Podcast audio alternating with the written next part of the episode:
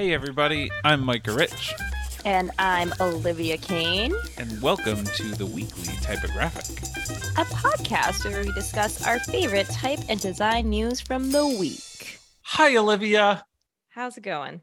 I'm in a very good mood today, and I feel like you're a little stressed from from doing a lot of work. I, I just, you know, it's like, it's good stress though. You know how there's good stress, bad stress? Well, mm, you it's stress, not like you stress and thing de-stress, I think, right? Ooh, I don't know. I remember Oh. I was pretty blown in health class. Like my mind was blown in health class when I found out about the two different kinds of stress. I I just said de-stress, and I definitely meant distress. De-stress is like to Oh. unstress. It's okay. anyway, hi everybody. We have some awesome links this week and we found some cool stuff and we're going to talk about some cool stuff too that I think is going to be neat and a little different. Yeah, It's our absolutely. nerd alert. This- Our nerd alert is a real fun one. It is about the type classification system that has ruled our education for decades. It's called the Vox ATypI system. Micah thinks it's a very unfun name, which is why it's not in the title of our episode artwork. But I think it's a thing that we have taken for granted for many years and no one ever looks into, but people are looking into it and wondering if it's actually the best way to teach about typography. And I think there might be some big changes happening in the future. Yeah, there's a little bit of drama behind it, which is going to be fun.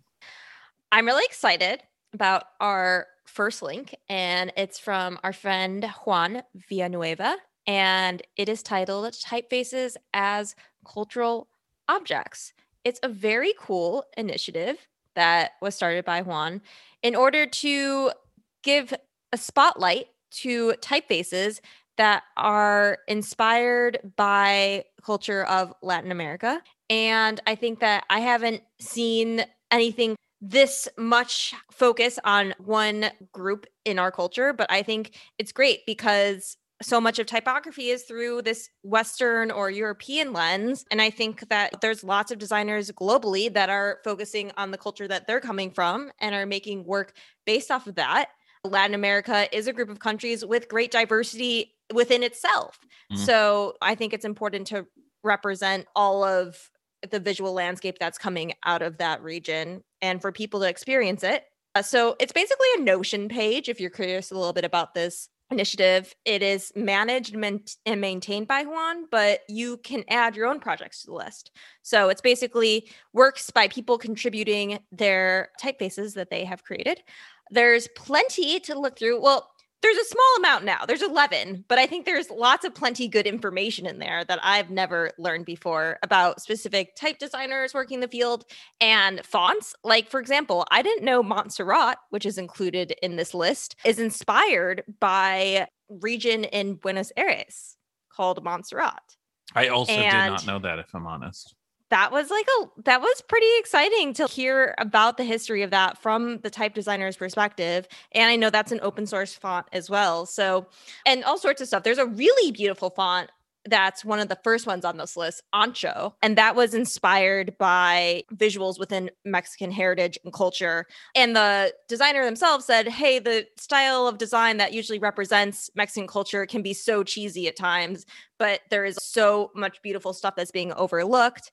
And this is inspired by specific ancient pyramid sites and other, you know, visual cues of the culture. And it comes out really beautifully. It's called Ancho. So I definitely have to recommend you take a look at it. I think, yeah, it's, it's, this is a very cool initiative. I think who else to do it than our friend Juan? Of course, he's been somebody who who has been really outspoken. I think for people who don't get enough attention, and so that's awesome. And for for Ancho too, I really love the site for Ancho. We Yeah, got to revisit our beautiful. micro site love one of these days. We we wrote that blog post Yeah. like 30 years ago about great cool microsites and there's been so many cool ones since and this is one of them. I just can't believe this typeface hasn't been on my radar. I think it's really unique, and I love to hear that it's been inspired by more traditional Mexican architecture and heritage. So, uh, so I it's, definitely it's want to making me hungry. I'm very hungry now that I'm looking at this. That's a good microsite, you know. so definitely check this out, and if you can contribute or know someone that belongs on this list, definitely spread the word because I think that is hopefully this will just get passed along to different people to contribute. And there'll be a great little catalog here of a unique set of designers and typefaces. Indeed, Aroni. Speaking of microsites, our next link is yeah. one intense microsite, guys. It's, I don't even think it's micro. That so true. It is a full grown up site that looks like it was designed for very playful children. It is the microsite for Grilli Type's new typeface Maru, which if you know Grilli Type, you'll know that they go all out on their microsites. Like they have been for years. When we wrote that article, what in 2017, I was like, oh my God, every single microsite that they did is beautiful.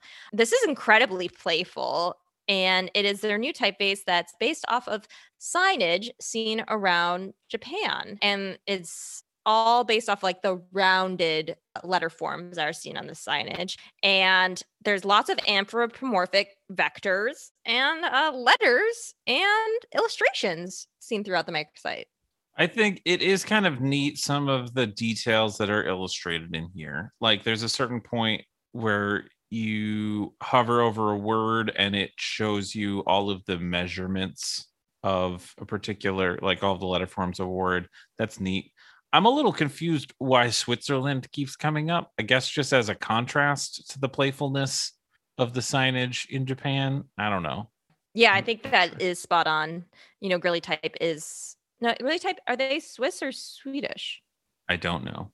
That might explain Swiss. it though. They are Swiss. So Okay, because so- they're Swiss, coming from the Swiss tradition, they're probably like, we have this Swiss background, but look at us getting inspired by this other culture that is taking taking things to a totally different world. yeah. Okay, so that makes a little bit more sense. Yeah, it's it's fun and it's goofy and the site is cool and interactive and it's variable, so there's sliders and animated things all over. Frankly, I sometimes I'm like like it's kind of hard to tell like it seems like there's so much emphasis on little characters and stuff that actually aren't in the font that I'm like oh, Mm. what am I looking at here? Yeah. No, there's a lot and the font's really robust too. I mean, they show literally like all the different files you would get if you downloaded and bought this font. And yeah, there's the regular Maru, which is a very typical, more so rounded sans serif, beautifully done because it's really type. Then there's the mono, okay. And then there's this mega, which is like a jumbo-fied version of the font where all the letter forms are really, really fat and the negative space is really, really tiny. And then there's a whole emoji set, both in color and black and white. It's crazy. I this is so much work. I just accidentally hovered over a giant middle finger that's just flicking me Oh my off. god. I mean, this is like in general, you know, a lot of times when I have to do more holistic visual identities or layouts that you have to combine icons and type in a way that feels cohesive. I mean, this this is a very good example of like a very holistically unified jumbo family of design basically. Like the emojis feel very in line with the type which feels very in line with all the different weights of the type and the playfulness of it, it yeah it definitely check it out There's a there's kind of an interesting uh, subtopic here that just occurred to me in the mega subfamily, which is like their giant goofy display version of this font. One of the sliders here is optical size, and I feel like optical size has come up once or twice Mhm. before in the past, but this is a really cool illustration of the point of optical size, which I only Mm. recently understood, which is that optical size is designed to match font size. And the smaller the font size, the smaller the slider should be on the optical size. And what that is Mhm. usually like, it's up to the designers of what that means. But it's basically like, in this instance, it's a good illustration of bigger gaps, wider negative space to make it easier to read when the font size is smaller. And now that I know that, I'm kind of like, shoot, as I'm sliding this, it would be a much better illustration to reduce the font size as you Mhm. reduce the optical size. But it's still a neat illustration of what that is, which is a tangent for sure, but still like yeah tiny tidbit of education. I mean, I love that you bring that up. There's a, I know Ono Typeco. I love using their typefaces on Adobe fonts, and there's one called Blaze Face. And actually, when you de- activate a font instead of activating different weights of blaze face, it's a very bold display kind of 70s vibe. You activate different optical sizes. So one weight of blaze face is 12 point, another weight of blaze face is 36 points. And those Hmm. themselves are recommendations for what type size to actually use this weight on. That's interesting. Yeah. So I love to see like people actually, you know, bringing a little bit more attention to that because I, I certainly don't think that that's uh, always been in vogue and the case in the past. Yeah. And also, final interesting note that I just noticed too uh, is that at the very end of the site in the overview, it says, you know, the typeface was designed by Thierry Blancpain 2017 to 2021. That's Wow. four years, right? I'm not great at math, but Yeah. Yeah. Yeah. I mean, it looks like it. I mean, this microsite looks like it could have taken four years, but I mean, the extensiveness to it is incredible. I certainly want to see how this is going to get used. I'm curious uh, to see in the future where we see it and what applications. They make a very playful and almost childlike site that's here, like not in a bad way, just like the aesthetic is very much Japanese elementary school. But curious to see where it gets taken to and what context this uh, whole type family gets brought into. totes. Very cool. Very, very cool. Our next one is a fun interactive find. I have so many thoughts about this article. This is so good. I remember you being excited about this one. I wasn't excited. Steph was excited, Oh, oh, yeah. Well, but I'm still excited. But I just, I just have thoughts. Okay, so Microsoft is finally choosing a new default font. As most of us know, the default font for any Microsoft uh, software is Calibri and has been since 2007. I think that's also why many people hate Calibri is because they're so sick of seeing it. Like I know plenty of people that will their first font they'll say that they hate is Calibri, and that's probably because they see it literally everywhere. So I think it's very exciting. They've commissioned five different families to potentially be the new default font which I also love to hear. And in this article, they credit the type designers that worked on these typefaces that's that are true. They're yeah, and so that's it's obviously nice to give some credit to who's designing these, and they're all true workhorses. Like they're meant to be the default fonts. They're meant to be able to, you know, be typed out for pages and pages of all sorts of documents, whether academic or official. I'm sure we're going to be seeing this everywhere very soon, one of these five fonts. So, Microsoft's encouraging people to use their social media to vote for which font they want to see as the next default font, which is kind of fun. Curious if that's actually going to be put into consideration, but we'll see. okay, my major beef with this site is the specimens they show for this time. Yeah. Oh my god. Oh my god.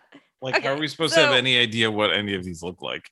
especially knowing the context is that this type is going to be used for people that sit on their computer and are opening up their you know word processor program. That is like 90% of people with computers are probably using that at some point. Hmm. so they're going to be seeing lots of text body text. This is all meant for body text. This is not meant for display sizes. Yeah all of these specimens they show of these typefaces the lowercase s really big like two inches big on my screen or the lowercase a and they only show like five or six actual characters from the typeface you get and nothing's typeset they're all like floating letters so you don't get any idea what this font is going to be like oh my god oh my god It's Okay. very true. I thought the exact same thing. I was like, this is this is a weird fluffy piece for what you're asking for. I don't know what to, I don't know what to do with this. And, and I thought maybe if I And- clicked on the images that I would get more visuals, but no, it's just just a larger version of the visuals. it's tough. I don't know if this article is meant for typographers and graphic designers because, like, you know, they spend a lot of time actually describing the type classification, which we're going to get into later today, in the descriptions of these fonts and their inspiration as if they're talking to graphic designers and type designers. But it, it is confusing thinking about how they're trying to, you know, crowdsource an answer here and they're using pretty high level language and not giving a good view of what a typeface looks altogether. So I highly suggest you either download the families or I guess access the families because they're in the Microsoft cloud. So if you have uh, Microsoft programs, they actually should be downloaded onto your Microsoft program at this point. I haven't looked yet. Or if you go to Microsoft's Twitter, uh, tweet about this, there are people that are like, oh my God, drives me crazy. How are you supposed to figure out what these fonts look like and have typeset some of the fonts out? Oh, that's interesting. Because I don't see that linked in this article at all. Yeah, So you have to go to the very gotta go. bottom and you go to what's next at the bottom of the article, and there's a little hyperlink that says, show us which you love best. Oh, and gosh. it links to the tweet.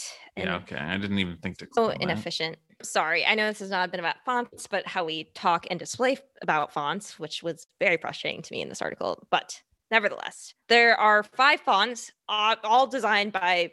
I didn't know all the designers, but there are a few well-known designers that I knew: Tobias Frere-Jones and his team, Ni- Nina Stossinger and Fred Shallcross designed a beautiful typeface. I know, I believe Erin McLaughlin also designed a typeface, and Yep. she's heavily involved with Type Weekend.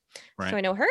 And that's all the type designers I knew, but there are plenty of talented people that were commissioned to work on this.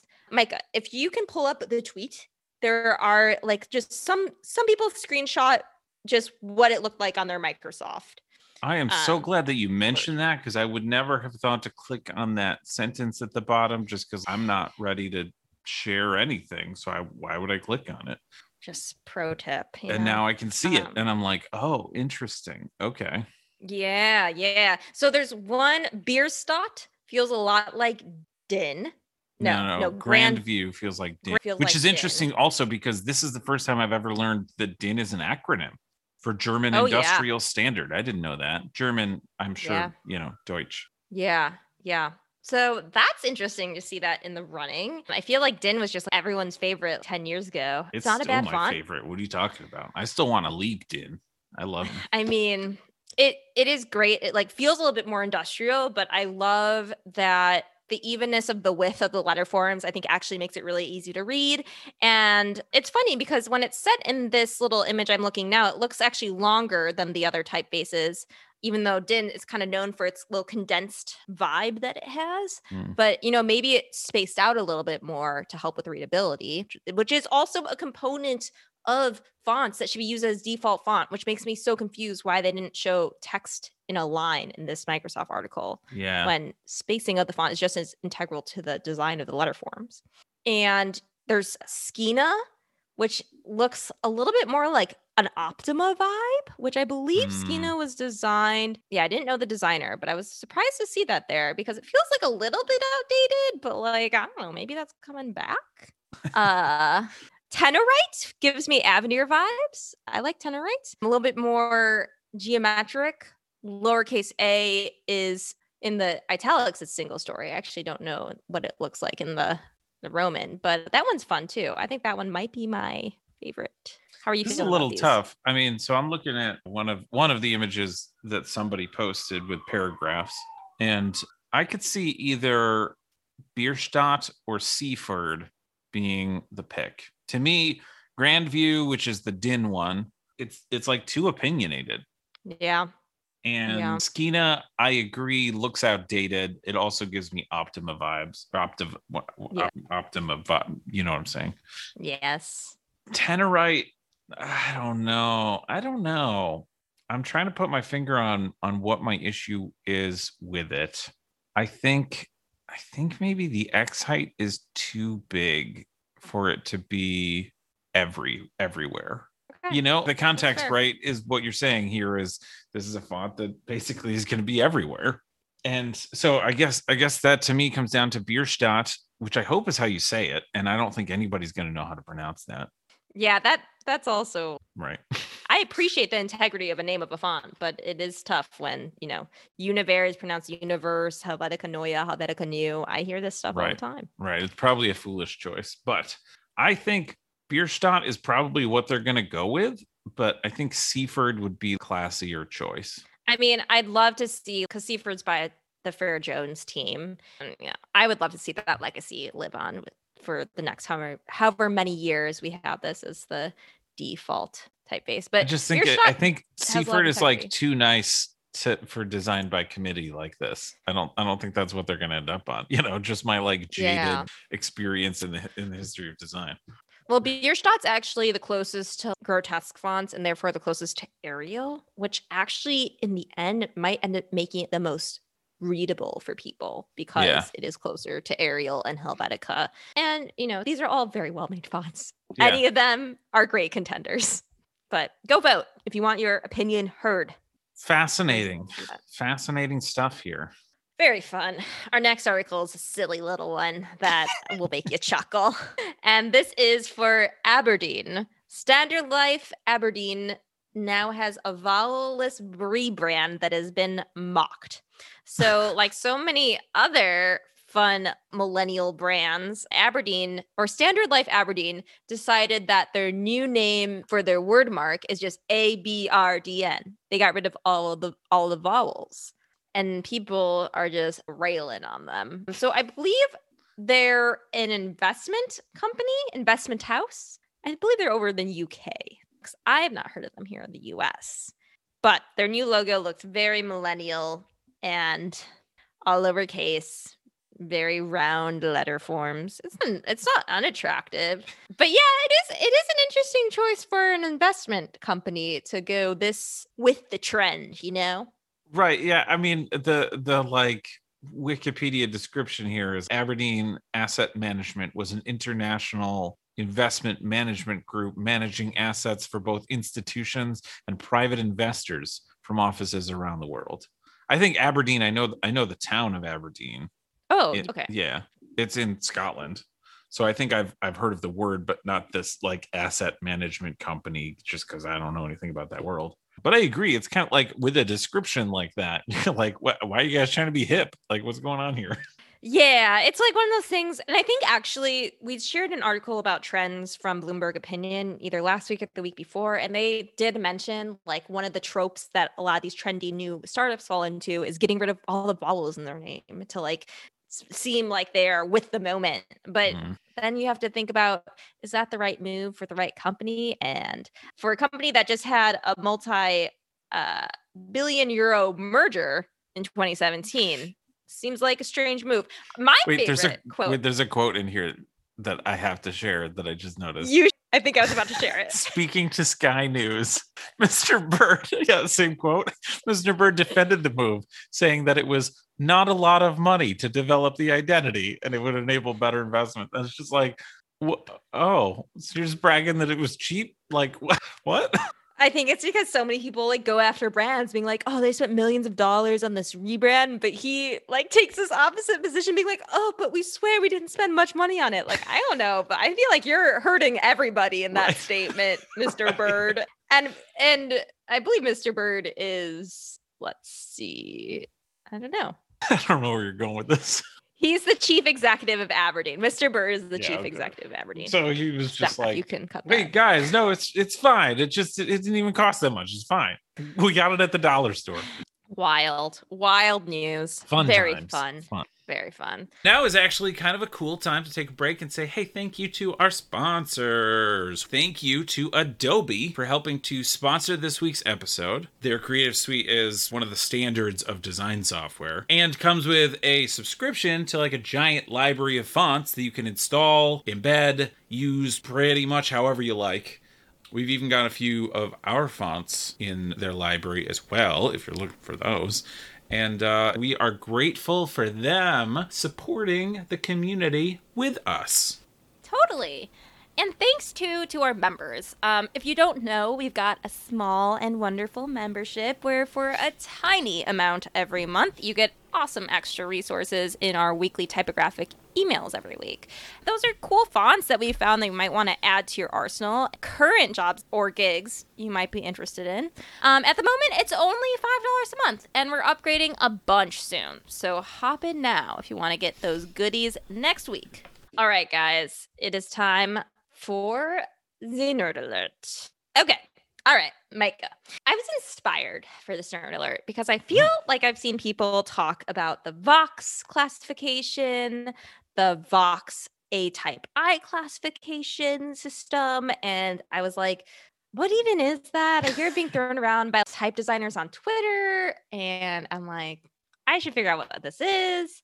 And if it's a type classification system, I should see what's up with it. Because in reality, how I relate to type-based classification is I don't think about the the classifications we are taught in college very much. I even forgot mm. some of the classifications that existed, like humanist type mm. and Garalde is a classification that we don't, don't use day to day at all. Also, grotesque versus neo grotesque. Giant question mark floating in the air. Huge question mark. So I want to think about how did we get to this classification system? What is the Vox ATypI classification system? Why isn't it just Vox? And what beef people have with it? and how it's going to change because it's changing. And our last article in the newsletter is actually about that change. So, the Vox ATypI classification system, its origins start with Maximilien Vox, who was a French writer, cartoonist, illustrator, art theorist, and historian of typography. He's born in 1864. So we are back mm-hmm. in history. And so that's Max Maximilien Vox. Then we have A Type I, which a lot of people might be familiar with in our audience. They were founded in 1957 by Charles Peignot from the French type foundry Deberny and Peignot. And the members of the organization are all from the typographic community. And it's mostly type designers, type foundries, graphic designers, and typographers. And it's an organization that concerns themselves with type. It's so, nonprofit, right? I believe so. I believe so. So in 1954, Vox, the guy we were just talking about, devises a type classification system. And it sounds like there were loose ones happening before that, but nothing that was really solid or being universally taught. And so he comes up with one based off of historical and aesthetic features. Then in 1962, it was adopted by ATypI and amended to kind of have a little bit more subcategories and add a few categories to what Vox created. And it was declared the Vox ATypI classification. 1967, adopted and modified by the British Standards classification of typefaces. So, what's generally, I believe, being taught in design school, what I was taught was a system that was devised in the 60s, basically. So, if you're not familiar with some of these classifications, why don't I rack your brain with some of the classifications. So, in general, the Vox ATypI system is divided into three categories it's calligraphics, it's moderns, and it's classicals. And, and there's good again, visual examples of these on the Wikipedia page. Yes. Oh, perfect. Exactly. And the classicals are your serif typefaces that were before Bodoni and Didone. So they actually kind of look like they're from a calligraphic nature, but this is your Garamonds, your Baskervilles, even transitionals included in this. And your classicals are Humanist, Garalde, which is which will never speak in existence in any type agency or studio and transitional. So you guys might be familiar with that. Then there's the moderns which are the didone so anything like Didot or bodoni. Mechanistic which is our slab serifs. And then lineal which never would have guessed what this is. That just means sans serif. That just means sans serif. Oh my god. So obviously i think when the Vox created the system, he didn't break these down into subcategories, but I think ATypI had to be like, hold on, we can't just have like sans serif as like just one classification. So they broke it up into grotesque, neo grotesque, geometric, and humanist. Fun fact according to this system, Helvetica isn't even considered grotesque. Helvetica is considered neo grotesque, which is also just, just like, what? I don't hear anyone ever tell me that Helvetica is a neo grotesque. Like, this system's old. The system is old. Mm. And I'm not going to go into details for every one of these. And then we have calligraphics, which is glyphic, which is what me and Micah called semi serifs. So that's like type that looks like it's chiseled by a stone carver.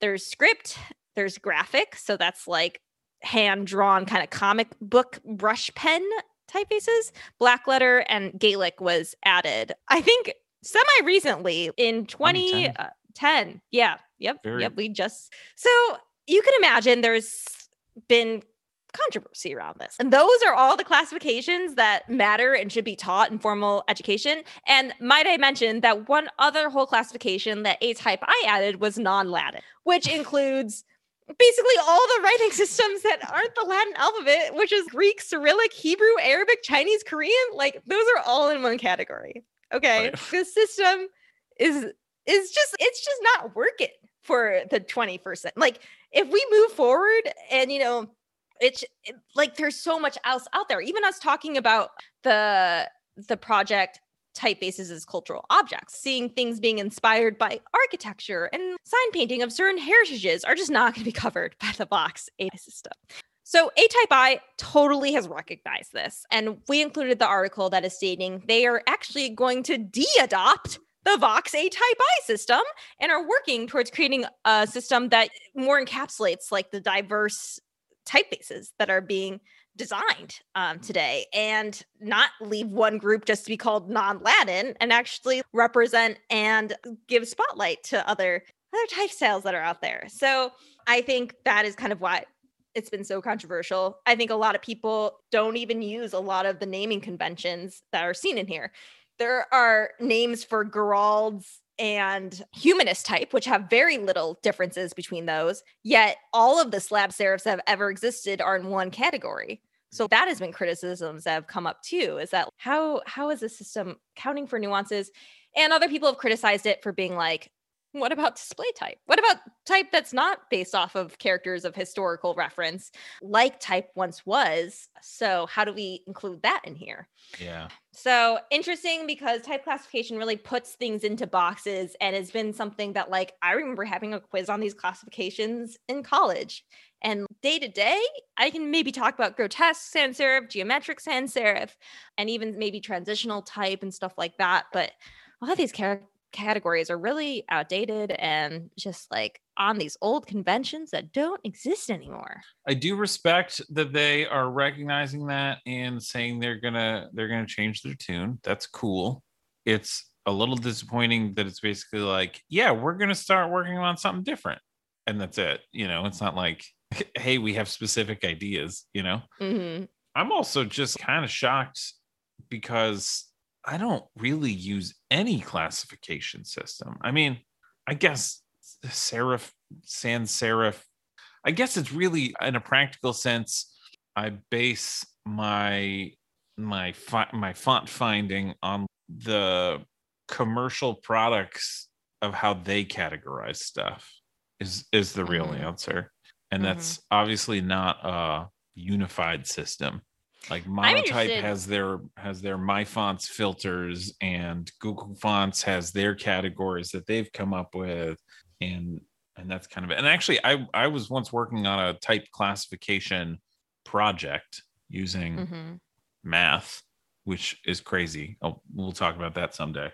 And it basically came down to oh there's there's actually like very few ways to discreetly describe type categories at all serif yeah. sans serif makes sense yeah rounded makes sense other than that i don't know it's kind of tough yeah and italic is this back italic you know there's there's pieces like that but there's rounded serifs rounded sans serifs rounded slab serifs I think ATypI allows for there to be combination of these classifications. But I mostly think that like this system, it's outdated. Let's recognize that. But mm. I do think that it it is a good like historical overview because a lot of these categories were created from technology moving in the type world. So I think actually humanist and Garalde type like comes from a specific century and then transitional came when you're able to make more precise outlines of letter forms and therefore your brackets don't become so soft and you don't have letter forms based off of calligraphy you're basing off of mechanistic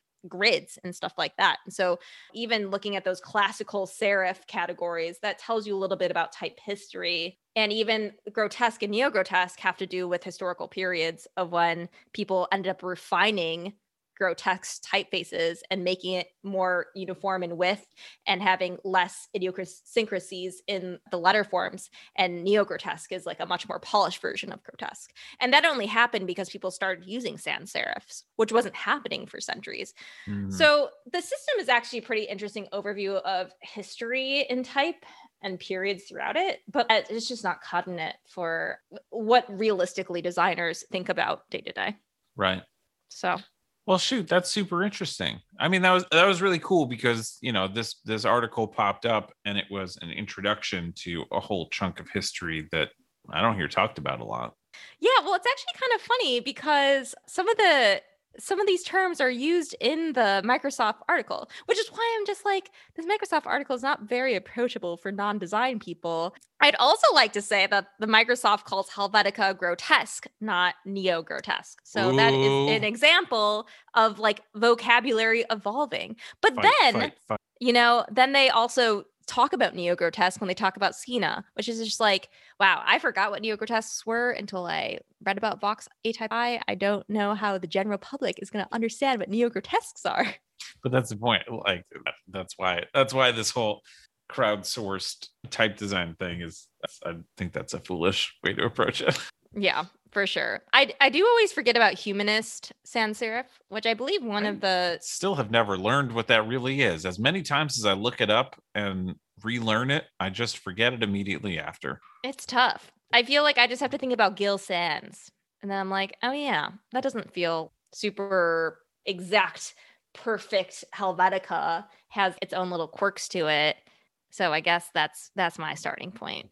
Micro Rich. That's what I got for you it's going to be interesting when they come out with some new ideas. We can talk about those and compare it to the old ideas. I have one final note on this topic. Bringhurst, because I love talking about Robert Bringhurst and the mm. elements typographic style. He confuses the heck out of me. And I feel better about this now because he like basically created his own categories in elements of typographic style. And that is confirmed by my research I just did, where it's like, yeah, Bringhurst doesn't even follow this classification. He just makes up his own they're all based off of periods of art history. So I remember being like, ah, let me use some Rococo type. And then people being like, what the heck is Rococo type? But his categories are Baroque, Rococo, and Romantic, are just a few of them.